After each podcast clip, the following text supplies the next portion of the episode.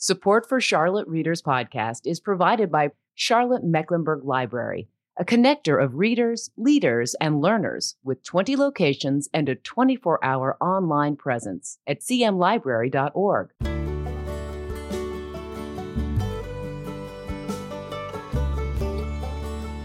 Welcome to Charlotte Readers Podcast, where authors give voice to the written words. We're a proud member of the Queen City Podcast Network and the Authors on the Air Global Radio Network, a series of author hosted podcasts uh, distributing literary content to a worldwide audience.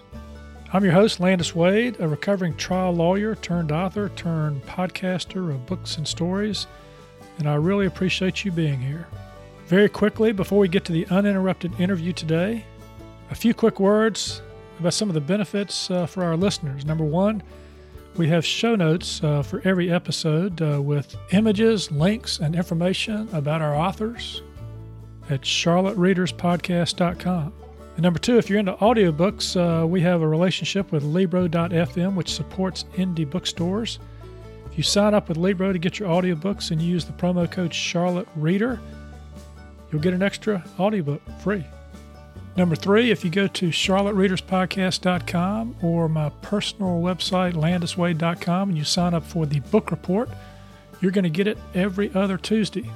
And here's what you'll get recommended readings, author interviews, and videos, reading and writing tips, doses of inspiration, a free ebook by yours truly, and more. We won't spam you, that takes way too much time. And finally, we've got a lot of great content that we put out on our exclusive Patreon channel. If you like what we do here, uh, that is our mission of helping authors give voice to their written words, and you'd like to help us uh, defray the costs of this project, you can jump over to Patreon, that's P A T R E O N dot com forward slash Charlotte Readers Podcast, and you can tap into all the great extra content we've got that's curated by our authors and me about uh, their writing lives and the craft and business of writing and other things too. But enough with the prologue. Let's get to the uninterrupted story of our guest and the one they've written. In today's episode, we visit with Susan Wilson, author of Rock Bottom, a Colt Jessup novel, the first book in the Colt Jessup series, a fast paced and spellbinding thriller with a hint of romance. Isabella Luca's twin sister, Brianna, is dead, and Isabella refuses to accept that her sister could have died by suicide. She returns to Charlotte from New York to find out the truth, enlisting the help of Detective Colt Jessup, a vice cop who knew about Brianna's history of addiction. As they come closer to finding the killer, Isabella finds herself in mortal danger, and only Jessup can prevent her from becoming the next victim. Bob Rogers, author of The Laced Shyamalan, calls the book a superb mystery and thriller with a new level of action entertainment while providing insights into addiction, embezzlement, greed, and policing. Susan, welcome to the show. Thank you. Thank you for having me. Yeah, congratulations on the book. Oh, thank you. Yeah, you and I, we first met, I think, at Park Road Books about five years ago. I was there to plug my first book. I think you were there with your husband. I think it might have been your second or your third book at the time. And I bought your, I think it was Good Gone Bad. Is that the one? Yes, uh-huh, that was my first book. Your first book, yeah. And you're now up to how many? Seven? I have seven. I'm working on my eighth. Oh, okay. What do you do? Put one out every year? Um, usually, uh, the last book, Rock Bottom, Bottom took me uh, 18 months. Okay. So It took me 65, is 65,000 words that I had to put in some coherent order. okay. And that's why it took you longer, I guess. Uh, yeah. Well, you said uh, you made the mistake in your first novel, Good Gone Bad, of killing off your best character. Yes. Uh, talk about that.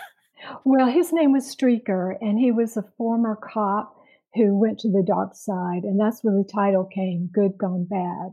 And everybody loved this particular character. And uh, I hated that I killed him off because I wanted to write him again. So I just invented his brother. And his brother is uh, Colt Jessup, who is um, part of my new series that I started. And he has some of the similar traits as his brother and uh, likes to go rogue and doesn't always follow by the rules. so he was a lot of fun to write. So I'm having a good time with Colt and uh, look forward to him being in, in future novels. Well, you could have gone the paranormal route and brought, you know, your first character back in the second book somehow through some, you know, supernatural means or something. yeah, I could have done that, but I chose not to. yeah, that's not that's not what you write. You write the uh, the, the, the suspense thrillers with a with a touch of romance. Um, now, a little bit about you, Susan. Um, you're the author of Rock Bottom and six other romantic suspense novels. First of all, what is a romantic suspense novel? Um, it's um, a fast pace, uh, page turner. It's uh, really not quite as um, intense as a thriller, it's very similar to a mystery. And what I write is um, not a cozy mystery, but it's more like a hard boiled detective story. And um, that's a good way for me to reach uh, a bit wider market because uh, women like my books a lot for the romance, but the guys like the rough uh, characters and some of the hard boiled uh, techniques that I use in the stories. Yeah, you, you, you said that you are a woman trapped in the body of a sweet Southern belle, uh, that you release your inner wild child by creating gritty stories where the sparks fly. Um, talk about talk about that. I think well, you... that pretty much sums me up. Uh, I didn't realize that until my daughter uh, said that. That she said, "Mom, everybody thinks you're so sweet and innocent and such a polite Southern lady." She said, but I think that you're a tall blonde in a leather jacket on a motorcycle. And, uh, and I had to laugh at that, but that's kind of like what I like to read is kind of gritty stuff. Uh, I like the gritty movies. My favorite movie is Shawshank Redemption. I don't watch the, uh, I'm not into the uh, rom coms that a lot of women are. So I like things kind of gritty. So that's uh, what I like to read, and so that's what I write. Yeah, and I think someone said your first novel, Good Gone Bad, with its steamy sex scenes and trash talking criminals, was a drastic departure from your work as a church administrator. Uh, yes. Um, fortunately, I wasn't in the ministry part of it. I was. Uh, I dealt with uh, numbers and accounting and expenses and revenue. So um, thankfully I wasn't in the ministry part, but it I could actually write a book on my experience working for churches, and it could either be a sitcom or it could be a drama because I saw both sides. Yeah, well, there's uh, I'm sure uh, you know we've seen a lot of preachers over the years get caught up in steamy sex scene scandals. So, uh, but uh, you, what you're saying is that uh, your outward persona sometimes surprises people about what yeah. you write what you write and what you put in these books. Is it a form of escape for you? I mean, they say that authors sometimes like to write what they like to read. Is that is that what you ascribe to? Uh, yes, that's what I do. Um, I I like uh, Sandra Brown and Tami Hoag and the type of books that they write, which is romantic suspense, but it's uh, gritty, and so that's um, what I write. It's like what I like to read. Yeah, and you've gotten some uh, some good praise, uh, you know, based on what I said at the outset of the show. And uh, there's Jenifer Ruff, who was on, who's been on our podcast, and she's a USA Today best-selling author here in Charlotte. She talks about you. You always have a smooth, solid mystery with the cop and detective storyline as realistic as they get, and a little romantic fire and tension burning in the background. I'd like to talk to you, Susan, because we talked about this before um, about how you gained your knowledge uh, that's needed to write, you know, this kind of book. I'm sure you didn't get it working uh, in the office as a church administrator. No, I didn't. Um, at first, I started out writing romance, and I was bored with that. And I wanted to write uh, police procedure and things like that, detective stories.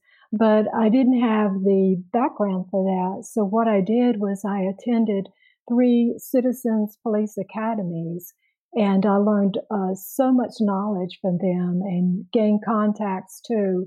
And uh, like in the Mecklenburg County Sheriff's Office, they have some role playing scenes with uh, their students where you actually have like a hostage situation and a flashbang, and uh, you have a uh, unruly uh, prisoner who they come in and take down and things like that And all of this is role playing. And uh, then, of course, my favorite part was probably the canine dogs and seeing uh, their training and things like that. So it was a great experience. I would recommend it for anyone. Not a, you don't have to write a, a, a detective story to enjoy it. It's for all citizens, and you learn a new respect for our police officers and all the uh, different um, aspects of their job. There's so many specialties in law enforcement. Yeah, that, that's a great program. I think um, you know that uh, it'd be worth taking advantage of because learning empathy for what others are experiencing, what they're going through, is a big part of perhaps this country coming together. You know, on on some things. Right. Uh, so, okay, well, let's talk about the book title a minute, uh, and also the book cover. Starting with the book title, rock bottom. Of course, you deal with addiction in this issue, so I'm going to guess uh, that that has something to do with the the title. Uh, but uh, you, you, tell me. Uh, yes, it does. Um, one sister, Brianna, uh, is a former addict, and uh, she eventually overcomes her addiction. But when the other sister meets the detective, Colt Jessup, he uh, she accuses him you arrested my sister over and over again. He said well your sister reached rock bottom. Mm. and that's where the title comes from. Of course she didn't know at the time that he was also involved with her getting treatment and help and uh, how she got clean. And, and, for you do your titles come to you um, early or do they come to you during the writing process uh, amazingly, sometimes I have the title before I have the book. Mm. I, I, come up with a great title, and I thought I need to write a book around this. That's great. Some, sometimes authors are, you know, like those parents in the delivery room who, who, who the hospital saying, you know, you, you got to name this thing before you, you can take it home. You know? Right, exactly. you got to name this thing before we publish it. So, uh, you know, hurry up and do that. All right, talk about the book cover. Um, your book uh, covers have gotten, I've noticed, uh, better and better over the years from when you right. you first started. Talk about that evolution. I think it'd be interesting to people to hear about the cover process. Well, the cover process is always difficult. Uh, because you want to get something that will really attract um, the reader, and it's very important. Um, my uh, daughter has designed two of my covers, and I've also used other uh, professionals to do it. Uh, this last book cover of Rock Bottom was done by Tim Barber, and he actually lives in the United Kingdom. And uh, when I first contacted him, it was right when the pandemic was starting, and we were talking about what was going on in each other's country. Um, but he came up with several designs, and uh, we worked this out. But um, I want to always show a cover that kind of reflects what the story is about.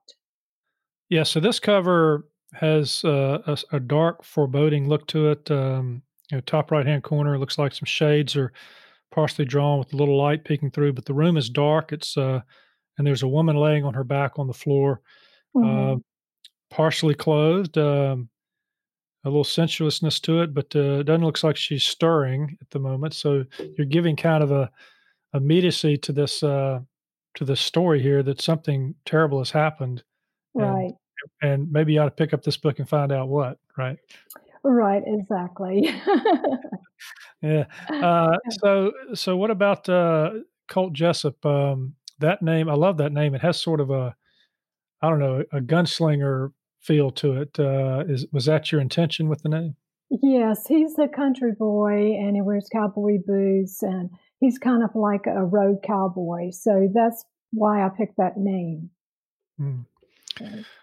Well, um, so we got this uh, series. That means uh, Colt's coming back uh, in the future. Yes, uh, he's coming back, and uh, I have two more books planned after that, and he could go beyond that. But uh, we see a lot of Colt in his personal life, and his personal life is evolving as we go.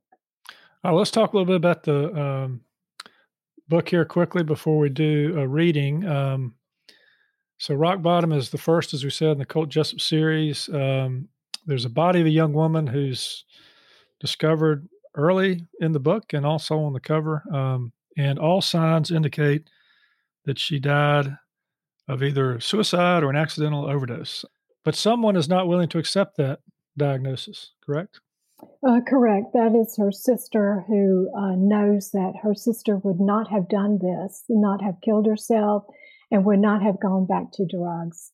And so she's determined to find out what really happened to her sister.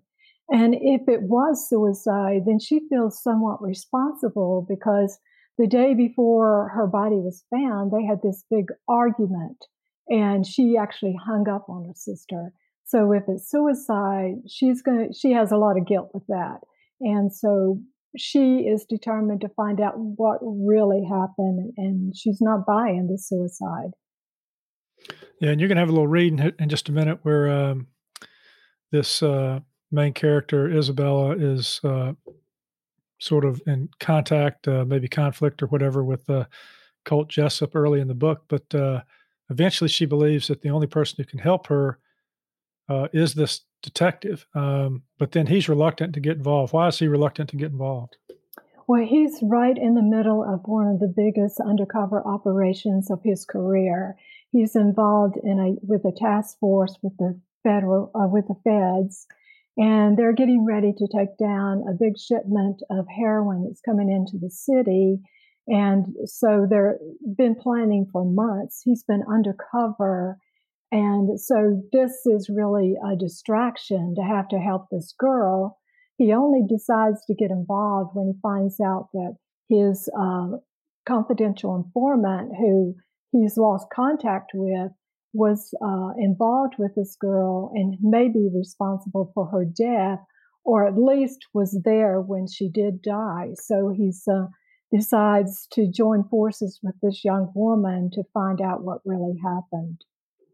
Now, Susan, how much of your work here in this book is uh, based on research or your imagination? In other words, did you uh, try to determine, you know, information about heroin shipments and how that works and undercover operations, uh, and uh, related to the locale where you set it, or is part of this your imagination? Um, it's both. Um, I did a extensive research on this and uh, listened to interviews by former addicts um, on the internet and also the uh, investigation process of what cops go through and undercover. Um, but a lot of it is my imagination. And I think this is a, a big problem in our country now. And I think everybody knows something about it. And so I wanted to address it. Gotcha. Okay. Well, uh, on Charters podcast, uh, part of our brand is having authors uh, read their work. And uh, it's now time for you to do that. Before you do it, uh, we're not at the very beginning of the book, but we're early in the book. Set up this scene for us. Tell us who's in the scene and uh, where the scene is taking place. Uh, this scene is where Isabella has already met Colt Jessup, and she met him at the memorial service for her sister. And they uh, butted heads because she accused him of arresting her sister over and over. And where is his compassion? And he comes back pretty snarky with her and says, Well, your sister hit rock bottom, and if you want someone to coddle, then you need a puppy, you know? And so um, they didn't hit it off. And then she found out, she finds out from her mom that he actually helped in her recovery. And so then she feels bad because she didn't uh, speak very kindly to him at the uh, service. So she tra- she wants to track him down and in this scene, um, she does track him down at a bar and she wants to apologize, but she also wants to ask for his help in uh, help finding out what happened to her sister. But unknown to her, he's in the middle of a undercover and he's getting ready to meet with a drug dealer. All right, well, take it away. How did you find me? Detective Jessup had to shout at Isabella to be heard over the jukebox music. He narrowed his eyes and frowned. His hands wrapped around a shot glass of whiskey. He brought it to his lips and threw it back, emptying the contents in one swallow. Isabella hopped up on the bar stool at his side. Now that he was on home turf, his public persona changed somewhat.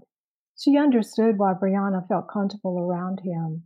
Behind his toughness, she sensed a teddy bear. The tenderness in his eyes made her think he genuinely gave a damn. Well, are you going to tell me? How did you find me?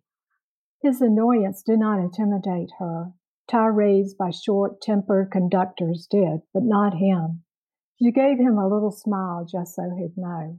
Someone at the reception desk at police headquarters told me I'd find you here. Was it a big burly guy with a shaved head? Yes, how did you know? Barton, figure, son of a bitch. He tapped his hand on the surface of the bar. Well, you can't stay. I got a blind date coming any minute now. You better skedaddle. I came to apologize. I was rude today and I'm sorry. Apology accepted. Now go.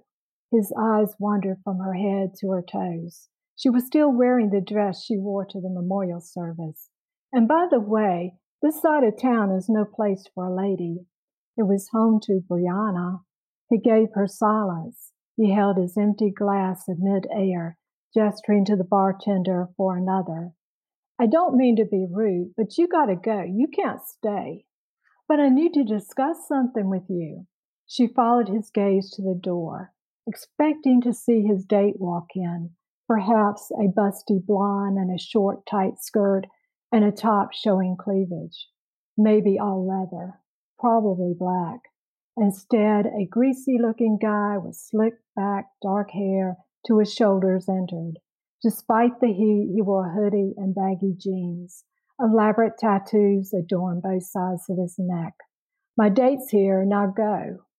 Isabella's mouth gaped open. Him? That's your date? Colt answered with a grin. Wow. I, I, well, just wow.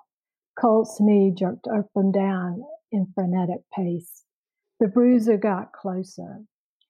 Colt massaged the back of his neck with one hand. Okay, if you won't go, just sit over there. This won't take long. Now scram, sit in the booth in the corner. She shrugged. I still need to talk to you. It's important. Yeah, that's good. Um, and then it goes on uh, in that scene. Uh, he finally comes back to her after meeting with the undercover person, and uh, you know she's looking around to make sure no one else is eavesdropping, and she says, "Detective Jessup, I'm not convinced my sister committed suicide, and I need your help." right. Yeah. So she doesn't much care for him at the outset, but then she tries to make it uh, such that uh, they they work together. Um, well, let's do this a second. Uh, you talked about the romance. You want to give any hints without giving anything away from the book about uh, where the romantic uh, spark uh, fills in in this particular book? Uh, yes, it does, and um, it happens with Isabella, and she um, reconnects with her ex um, boyfriend who uh, she left in New York, and they haven't seen each other in two or three years. And actually, uh, he becomes a suspect and he's harboring a secret and she doesn't know whether to trust him or not but um, so it's kind of uh, on again off again whether or not to trust him and uh, whether or not they can rekindle their romance but uh, it's at the end sparks uh, fly and what what i like about books is I don't write a lot about the love scenes, uh, the sex scene.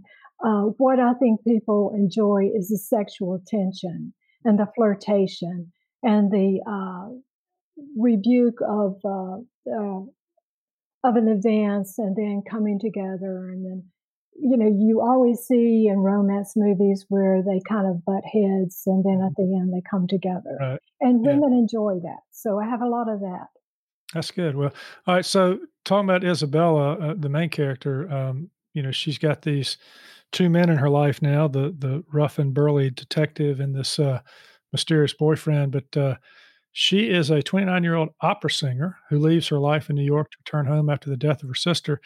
And I think you said uh, that your daughter, Christina, was the motivation for this character. Talk about that.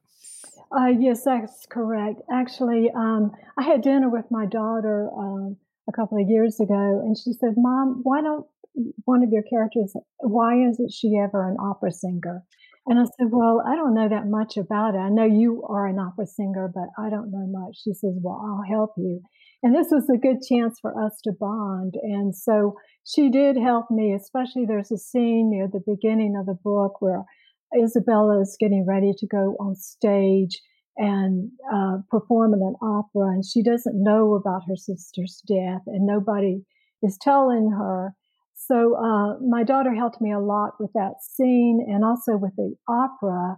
And I use that opera as symbolism in the book. It's uh, Tosca, and uh, the nemesis for uh, the uh, the opera singer is Scarpia, and she's comparing Scarpia with the killer in the book, and says she wished she could do the same thing to him for killing Brianna as she did in the opera where she stabs him with a knife. so I use that uh, kind of symbolism. Yeah, and you, wouldn't have gotten, and, and you wouldn't have gotten there without the help of your daughter. And the other thing is right. that uh, uh, you bring to life in the book a little bit the Fort Washington area in New York City, right. which is your daughter's home. There's a scene in the book where you talk about uh, her Manhattan neighborhood. You said it bordered mm-hmm. the Hudson. River with a view of the George Washington Bridge. And I like this line meeting people in her neighborhood was easier than in the suburbs of Charlotte, right? Right. so you were taking the, you're comparing the more pedestrian life to living in New York to maybe the suburban life, whereas you said you waved to people as you passed them in their car. Right. And in New York, and what I found when I went up there is you meet people on the street, and uh, it's everybody. It, I compared it to Mr. Rogers' neighborhood you know, everybody thinks that New York is full of crime or whatever, but it's really sectioned off in neighborhoods, and everyone in that section uh, knows everybody because you're out on the street all the time. And I would take my daughter's uh, dogs for a walk, and they didn't have any idea who I was, but they knew those two dogs, you know. and so yeah. we would have a conversation that way. So it was a lot of fun. So you you compare and contrast these two uh, settings that are in the book, New York and Charlotte. But I noticed, like even with the bar scene here, you didn't name a particular bar in Charlotte, and you don't really dive deep into some of the setting in Charlotte. I was just wondering what your thought process was there uh, about setting it in Charlotte, but not. Uh, uh did, did your lawyer say, "Hey, don't don't don't make this happen in a bar that has a real name"? Uh, no, um, I just wanted to be kind of generic because yeah. it could be any bar, yeah. and um, it was in a bad part of town, and Colt Jessup lives in a bad part of town. But um, it's pretty much generic. I don't know that I name specific things about Charlotte. I do in other books, but not particularly in this one. Hmm. Well, um, let's talk just a little bit uh, about uh, your writing life. As uh, we, we, we said earlier on, you're you've written seven books. You're working on another one. You got this Colt Jessup series, which uh, you know a series is a nice uh, thing to have for an author in their catalog. Uh, you know, don't kill off your favorite character early on. It's a lesson that uh, Susan you learned with your first book. But uh, now you can take this character that you love and, and add some more stories to it. Um, it, it that sort of gets Susan to the question I have about. Um, you know the business side of writing because you, you know you, are you're, you're developing your craft you're getting better at what you do you're putting out these good stories um, do you sometimes find it to be a struggle to sort of digest everything out there that's on the internet and elsewhere about how authors uh, who, who publish their own work and, run their own publishing business should do certain things and how they should do it and what they should do and where they should spend their money? Well it's uh, pretty overwhelming um, I uh, follow a couple of groups on Facebook, uh, self published authors, and everybody has their own ideas about how to market. And most authors hate marketing. Uh, we would rather just be sitting at our desks uh, creating stories all the time, but marketing is an important part of it. And it is overwhelming for me and so I just try to gain knowledge uh, the best I can, either from the internet or from my members of my critique group and things like that, what they're doing, what they say works. And um, I really have a limited budget to spend. So I have to kind of uh, pick and choose what technique um, I use to market. Yeah, there's all kind of information out there and all kind of thoughts and tips. But uh, with a series like you're developing, you'll have a funnel. You'll have a you know series of books, and if you can get uh, people hooked and interested in the first book, that'll help. uh, as you go forward. But uh, you know, I, I, found that authors who uh, run their own publishing business and uh, you know publishing their own books, um, you know, who treat their time as much in terms of you know spending their time on what we call marketing as they do writing their books. They're the ones that have you know the most success. They're actually spending that extra effort. But there are, I know there are things that you enjoy doing when you're actually in the marketing phase because you like speaking to people about the books, going to book signings and that kind of thing. What's what's the what's the fun part for marketing from your standpoint? Well, the fun part for me is uh, writing a blog, and I also send that out to my subscribers list. So I have thousands of people on my subscribers list, and they uh, come back to me. And so I have fans in Canada, Alabama, uh, all over really. But I enjoy writing a blog and uh, connecting with people that way. And I found that blogs that I wrote like two years ago are read, and I can't even remember what the what it was about until I click on it. You know, I just see the title. But it's interesting that I have blogs out there and they've been there for years, and somebody uh, will pick it up and read it, and then hopefully that uh, brings them to my books. Also write uh, short stories, and um, I send those to my subscriber, and I'm hoping that they get a free short story and they enjoy it. Then they'll want to, uh, you know, buy one of my books. Yeah, good, good thoughts, good ideas. Um, in your process, uh, you're working uh, well, like everybody, I guess, working from home during during the pandemic. But uh, anything unique about your process? You write morning, afternoon, evening. You got to have the uh, all the doors shut and complete silence. Uh, do you go for a period of time and, and, and then stop, or what? What's your process, Susan? Uh, my process is um, I write best in the morning when my brain is uh, sharp. So um, I write every morning. I start around 9.30 or so and I uh, stop at lunchtime. Then I go back and write for a couple of more hours. So uh, that's what I do. And then uh, usually the next day I will go back and edit what I wrote the day before and then start something new. But it, it really depends. And you work in a critique group, right? You share your work with others. Yes. Yes, I, I would highly recommend that any writer belong to a critique group uh, because you need more eyes on your work anyway. And it's interesting that people uh, in the group will pick up something that nobody else picked up. You know, uh, an error or misspelled word or the wrong word or something like that.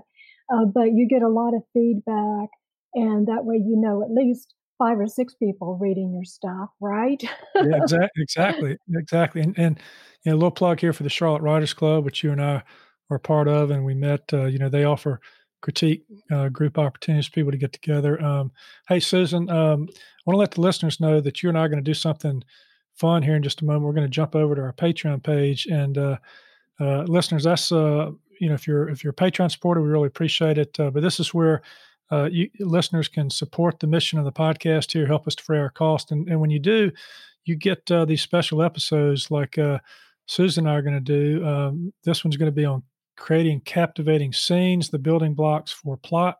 We're going to dive into that uh, on the uh, Patreon channel. That is uh, p-a-t-r-e-o-n dot com forward slash Charlotte Readers Podcast. Go check it out. Uh, we promise you're going to get uh, some some nuggets uh, of wisdom and information about uh, the writing lives of Susan and other authors through this platform. Susan, one final question here: um, Why do you write? Uh, I write because I love it so much, and it's a good escapism for me and uh, therapy. You know, when life gets too stressful, and you know, you hear all these negative things and going on, politics and the pandemic or whatever. So it's a good escapism and therapy for me. And I can put you in that category of authors that uh, when I ask the question, uh, "What do you like better?" Uh, you know, marketing or you know, working uh, manual labor in Landis Wade's backyard, you're gonna you're gonna come do some yard work for me, right? Right, exactly. yeah, exactly. Well, Susan, thanks so much for being a part of Charlotte Readers Podcast. Thank you. I enjoyed being here.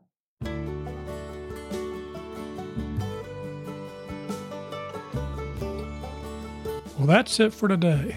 another fine author giving voice to the written words. You can subscribe to this podcast for free at Apple Podcast, Stitcher, Spotify, iHeartRadio, and most any podcast platform you like to listen to your podcast on. If you like what we're doing, please consider leaving a short written review on Apple Podcasts or the podcast platform of your choice, because when you do, our authors' voices travel much farther and wider in podcast land. And if you're inclined to help us help authors give voice to the written words, and you'd like some member only content cultivated by our authors and me as our thanks, please consider becoming a member supporter. You can find out how to become a member supporter and more about today's show and all previous episodes at charlottereaderspodcast.com. Thank you for listening. We really appreciate it. I'm Landis Wade for Charlotte Readers Podcast. Charlotte Readers Podcast is a member of the Queen City Podcast Network, powered by OrthoCarolina. For more information, go to queencitypodcastnetwork.com.